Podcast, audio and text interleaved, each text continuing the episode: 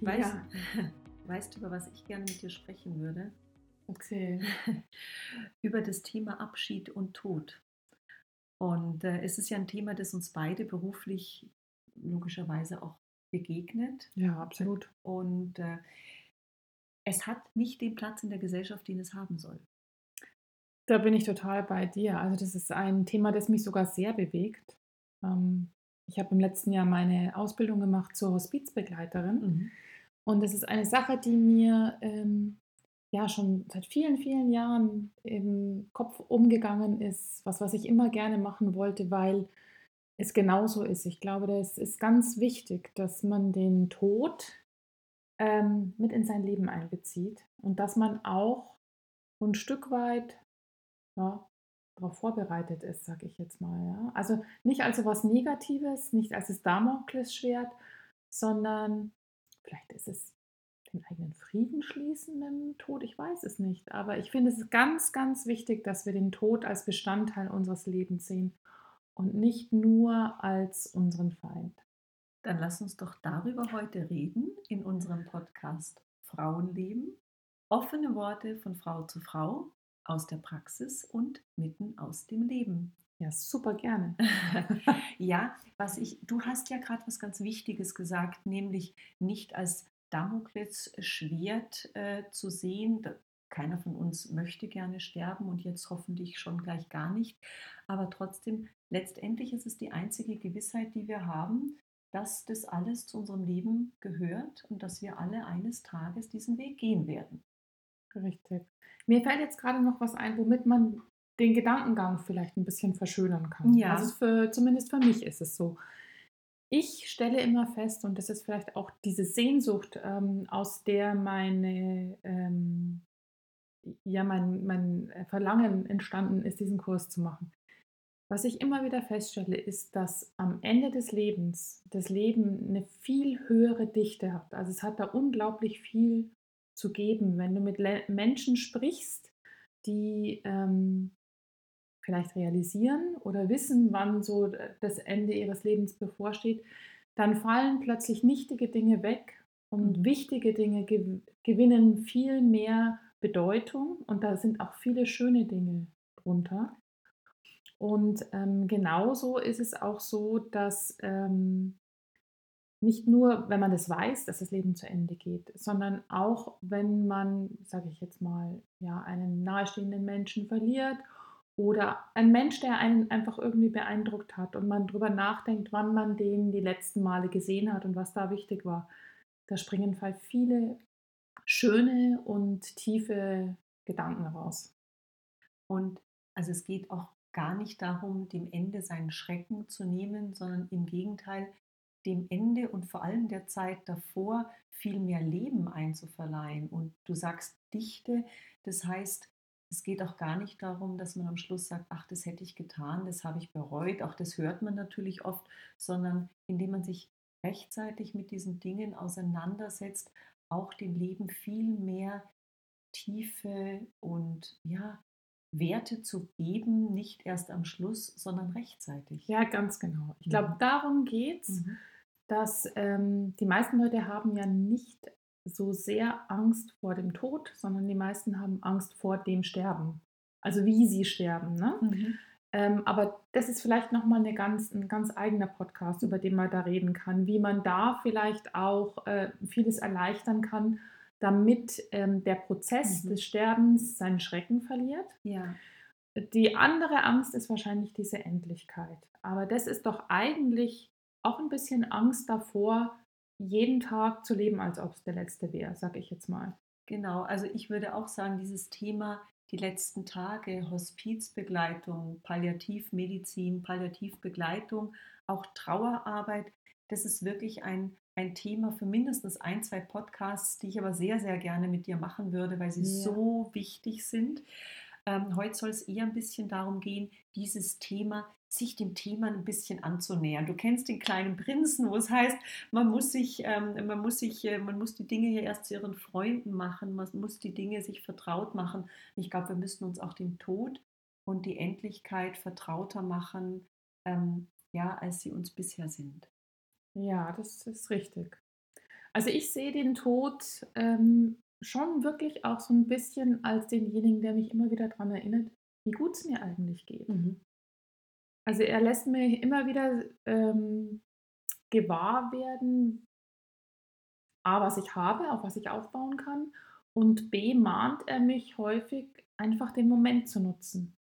Ich bin jetzt wir sind in unserer vollen Kraft, wir sind Mhm. gesund. Gott Mhm. sei Dank sind unsere Familien gesund. Natürlich gibt's immer das Problemchen oder das Problemchen. Aber gerade wenn ich an ähm, daran denke, dass das Leben begrenzt ist, dann verlieren manchmal Dinge so ihre Bedeutung, also auch so so kleine Quälereien Mhm. oder Gedanken, die man sich oft unnütz macht und mit denen man Zeit verschwendet. Wenn man kurz ab und zu kommt mir das auch im Alltag. Wenn ich kurz wieder da dran denke, ähm, dann ehrlich gesagt, das erhält meine Laune. Das möchte man Ja. gar nicht glauben, ja. Und trotzdem muss man ja diese Balance diese Balance halten aus, ja, es gibt diesen Alltag und da ärgert man sich über Nichtigkeiten, über Kleinigkeiten, über, äh, die Fußtapfer auf dem nicht geputzten Boden. Also, man Richtig. kann ja auch nicht ständig in dieser Blase wir leben jeden Tag, als wäre es der letzte, äh, äh, Leben, sondern es Mhm. muss ja geputzt werden zum Beispiel. Aber diesen Spagat zu schaffen aus wirklich den Tag wertig leben, wertzuschätzen, wie du sagst, das, was wir haben an Miteinander, an Gesundheit, an, äh an Reichtum, an Freundschaft, an Liebe und trotzdem einen ganz normalen Alltag zu stemmen. Ja, vielleicht reden wir mal kurz drüber, wie wie kann's denn gelingen, dass man den Tod, sage ich mal, in sein Leben Mhm. lässt, ohne Mhm. dass er, ähm, diesen Schrecken hat oder ohne dass das Ja. reine Angst ist und man sozusagen immer die Mhm. Jalousien davor zieht, ja, Ja. lieber nicht Ja. aufmachen. Also, was wir grad erleben, das ist ja auch in in in Corona-Zeiten also, der Tod ist ein Tabu und momentan ist es so, dass ja kein kein Zeitungsartikel, äh, keine Nachrichten ohne Sterbezahlen, Todeszahlen äh, man sieht die Intensivstationen. Das heißt, der Tod kommt gerade total im Leben an, aber genau auf die falsche Art und Weise, nämlich wieder Angst machen, furchteinflößend und natürlich gilt es darum, ähm, unnötige Sterbe und Krankheits und Todesfälle zu vermeiden. Aber trotzdem ist es wieder das Schreckgespenst. Ähm, ich merke oft, ich weiß nicht, wie's dir geht, schon an den Reaktionen auch der Kinder, wenn sie die Nachrichten mit anschauen, obwohl die dieses Thema Sterben und Tod bei uns beruflich und auch familiär natürlich bereits kennengelernt haben. Aber die wollen es nicht hören. Es ist erschreckend. Also, es ist ein ganz schwieriges, ähm, in die Gesellschaft bringen im momentan das Thema Tod. Und ich glaube, da muss man dringend was machen, um, ja, den Tod auf 'ne andere Art und Weise ins Leben zu holen. Ja, er ist auch so was Abstraktes und Mhm. manchmal ist es tut uns es Mhm. auch gut, es abstrakt zu lassen. Mhm. Aber ich glaube, genau diesen Weg muss man einmal machen. Ich bin jetzt mal ich oute mich jetzt mal, Mhm. obwohl ich mich damit beschäftigt habe und obwohl mir das so am Herzen liegt. Ähm, du du wirst es nicht glauben, ich habe, ähm, keine Patientenverfügung Mhm. gemacht bis jetzt. Ich habe keine Vorsorgevollmacht. Das sind alles solche Sachen, von denen ich natürlich weiß die sollte nicht nur derjenige machen, der eine infauste, also eine unabänderliche Prognose hat aufgrund einer schweren Erkrankung, sondern das sollte ja eigentlich jeder ab 18 Jahren haben. Meine Tochter, Ja. die 18 wird, hat gesagt: Ja. „Mama, wenn ich 18 werde, mache ich meine. Patientenverfügung und alles, was dazugehört. Ich kann ja jedes Jahr wieder draufschauen und Ja. kann das ändern.“ Und da muss ich meinen Hut ziehen. Ja. Nein, also, genau diese Dinge. Man denkt immer: „Na ja, das mache ich dann schon“, ja? Und irgendwann mache ich es schon. Aber wie du sagst, sich mit diesen Themen zu beschäftigen. A, ist es wirklich sinnvoll, auch, ähm, wie werden die Kinder vielleicht versorgt, wenn uns tatsächlich bei einem Verkehrsunfall, bei einer Reise als Elternpaar etwas passiert. Wenn man als jüngeres Pa Elternpaar wegfährt, will natürlich keiner hoffen, aber die Dinge passieren. Wie sind die Kinder versorgt oder natürlich auch eben Patientenverfügung, äh, Testament. Wie wird das alles geregelt? Ähm, aber es ist ja eigentlich schön, diese Dinge zu erledigen, wenn man gesund ist, wenn man drüber reden kann, wenn man sich austauschen kann, weil auch viele Streitigkeiten vermieden werden, die im Fall des Falles auftreten können. Und umgekehrt erlebe ich es im ja, im Verwandten im Freundeskreis, aber natürlich auch beruflich. wenn die Leute gezwungen sind, sich mit dem Thema auseinanderzusetzen, weil sie ein gewisses Alter erreicht haben, weil es um das Thema Erbe geht, weil vielleicht auch ein Partner ähm, beginnend dement ist oder wie du sagst, Erkrankungen drohen. Also wenn das Ende näher rückt, dann macht es psychologisch wahnsinnig viel mit den Menschen. Das heißt, es fällt ihnen noch schwerer, sich mit dem Thema auseinanderzusetzen, weil es ist ja viel näher. Wenn wir uns jetzt, ich sage jetzt mal in der Blüte unseres Lebens, wissen wir auch nicht, wie lange wir äh, noch vor uns haben, aber die Wahrscheinlichkeit ist größer, als wenn ich Mitte 80 bin und bin schon schwer erkrankt. Das ist nun mal einfach so. Und dann fällt es den Leuten oft wahnsinnig schwer. Und das ist oft, hm, schwierig zuzusehen. Oft ringen die Angehörigen, die Ehepartner darum, dass noch äh, Verfügungen getroffen werden, weil man weiß, da kommt jetzt ein Krankenhausaufenthalt und dann ähm, müssen Entscheidungen getroffen werden, die vielleicht die Kinder treffen müssen oder die Frau oder der Partner fühlt sich dem nicht gewachsen. Also ich glaube, es ist so wichtig, rechtzeitig auch gemeinsam als Paar oder als Familie die Dinge zu besprechen und auch schriftlich zu fixieren. Ja, ähm, also wir werden das auch, deswegen habe ich es jetzt mhm, gesagt, ja. das ist äh, eine Sache, die bei mir wirklich auf äh, dem Schreibtisch sozusagen liegt. Mhm. Also die ersten Schritte habe ich auch schon gemacht, denn es ist tatsächlich so, mhm. ähm, es kann mir ja auch, keine Ahnung, was auf, auf äh, den Kopf fallen, wenn ich jetzt aus dem Haus gehe, ja. Ja. Und ich habe selber erlebt, wie schwierig das ist, a, ähm, in der Begleitung von Menschen, die eben schon ähm, diese Endlichkeit vor Augen hatten. Mhm. Die sind ja in einer Stresssituation mindestens, wenn ja. nicht sogar in einer Schocksituation oder ähm, haben einfach so viel anderes, ähm, das sie verarbeiten müssen, mhm. dass diese Formalität, vieles davon sind Formalitäten, ja, ja. schwierig zu regeln sind. Und das Zweite ist ähm, die ganze Gefühlswelt gegenüber auch der Familie, den Angehörigen, den Freunden. Da liegen, das ist viel Wunder, ne? Ja. das liegt viel mehr an der Oberfläche dann traut man sich, glaube ich, ähm, auch manche Wünsche mhm. als Betroffener vielleicht mhm. gar nicht mehr zu äußern, weil man die anderen nicht belasten möchte. Das ist ja ganz häufig, gerade bei uns Frauen der Fall. Ja. Wir möchten niemandem eine Last sein. Andersrum ist es ähm, so, wenn derjenige, der geht, schon mal gesagt hat, was ihm wichtig ist mhm. oder vielleicht sogar gesagt hat, was er sich auch vorstellt, wie er mal beerdigt werden möchte, ja dann finde ich, erleichtert das den, äh, denjenigen, die das dann mhm. letztendlich mhm. machen müssen. Mhm. Ähm, das nicht nur, sondern es ist auch ein Stück weit schön. Es ist für die schön, die, die zurückbleiben, haben es ja oft viel schwerer oder nach unserem Empfinden schwerer als derjenige, der dann gegangen ist. Ähm, es ist ein Stück weit schön, sagen zu können, schau, wir haben es genauso gemacht, ja. wie die Mama sich das ja. gewünscht hat. Und es ist auch einfacher, also über diese Dinge zu sprechen, die auch konkret zu machen. Du sagst, wie wünsche ich mir meine Abschiedsfeier? Welche Musik soll gespielt werden? Es gibt Menschen, die schaffen das in einer Erkrankungsphase, Krebspatienten äh, in den letzten Wochen und Monaten, das mit ihrer Familie zu besprechen. Das ist wunderbar. Aber viele schaffen es auch nicht, weil, wie du sagst, die Wunden, es schmerzt ja umso mehr, wenn ich weiß, dieses Ende, ähm, das ist jetzt schon so nah, als wenn ich das in gesunden Jahren einfach äh, bespreche, vielleicht bei einem schönen Glas Wein und sage, Mensch, wie könnten wir uns das denn vorstellen? Wir waren zum Beispiel neulich ähm, in einem Friedwald spazieren. Das mhm. ist ja mhm. was, was jetzt immer mehr kommt. Vor ein paar Jahren gab es das noch ganz selten. Ich finde es eine sehr schöne Bestattungsmöglichkeit. Und äh, Prompt waren wir mitten im schönsten Ehekrach, ähm, weil ich so gerne an einem sonnigen Plätzchen liegen würde. Ähm, mein Mann hat es lieber im Schatten. So.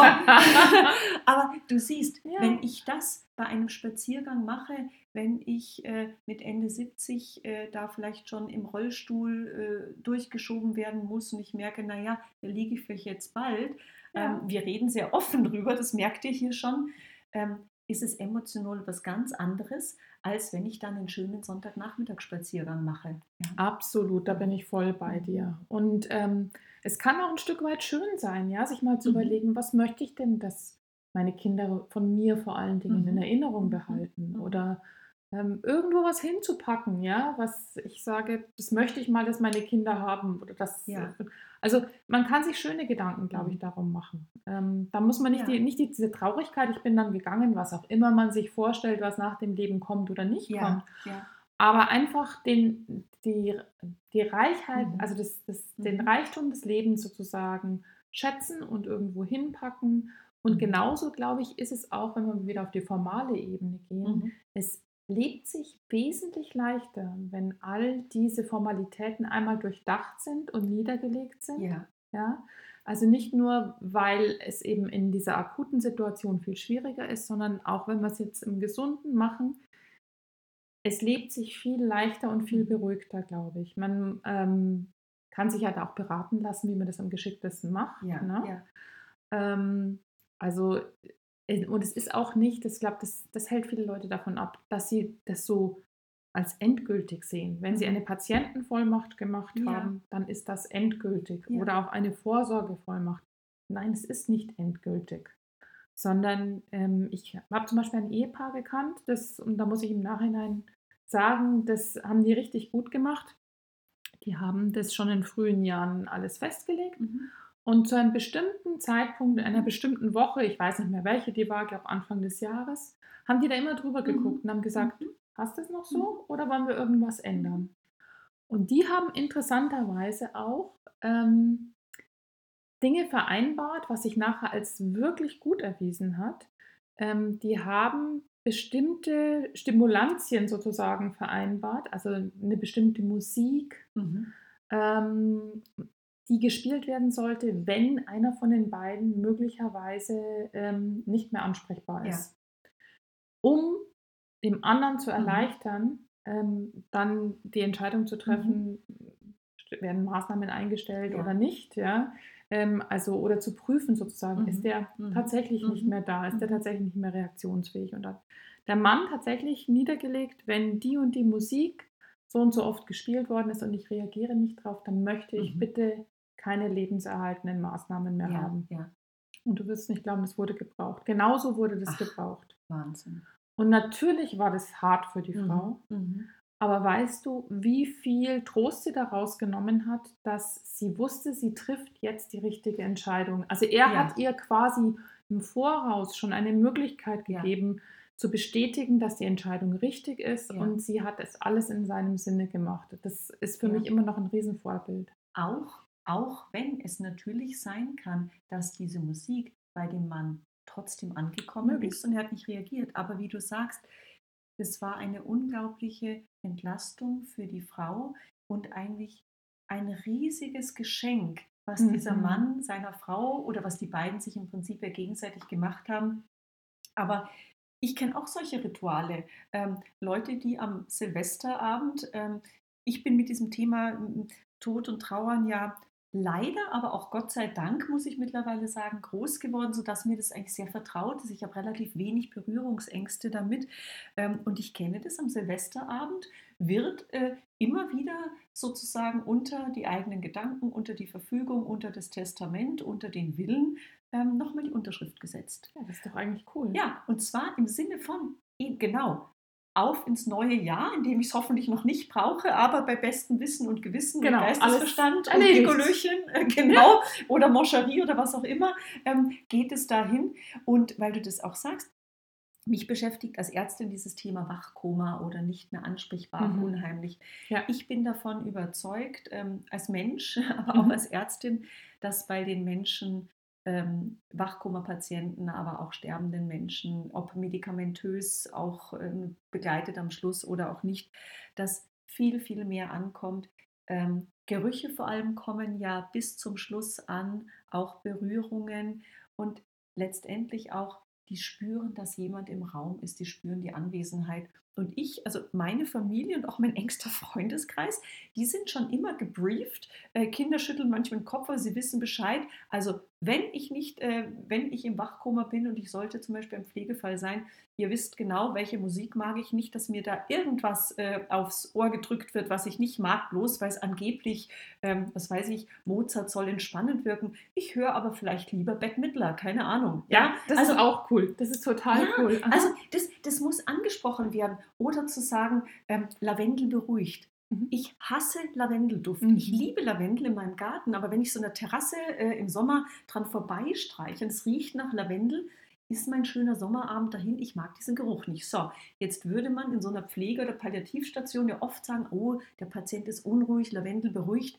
Bitte nicht, wenn ihr hier zuhört und ich bin in der Situation, gebt mir Rose, gebt mir Zeder, gebt mir Orange, bitte nicht Lavendel. Ja, siehst du, das, ja. ist, der, das ist auch nochmal ganz toll, dass du das sagst weil vielen Leuten, glaube ich, fällt es schwer, darüber nachzudenken, was wollen sie denn dann in dem Moment ja. haben.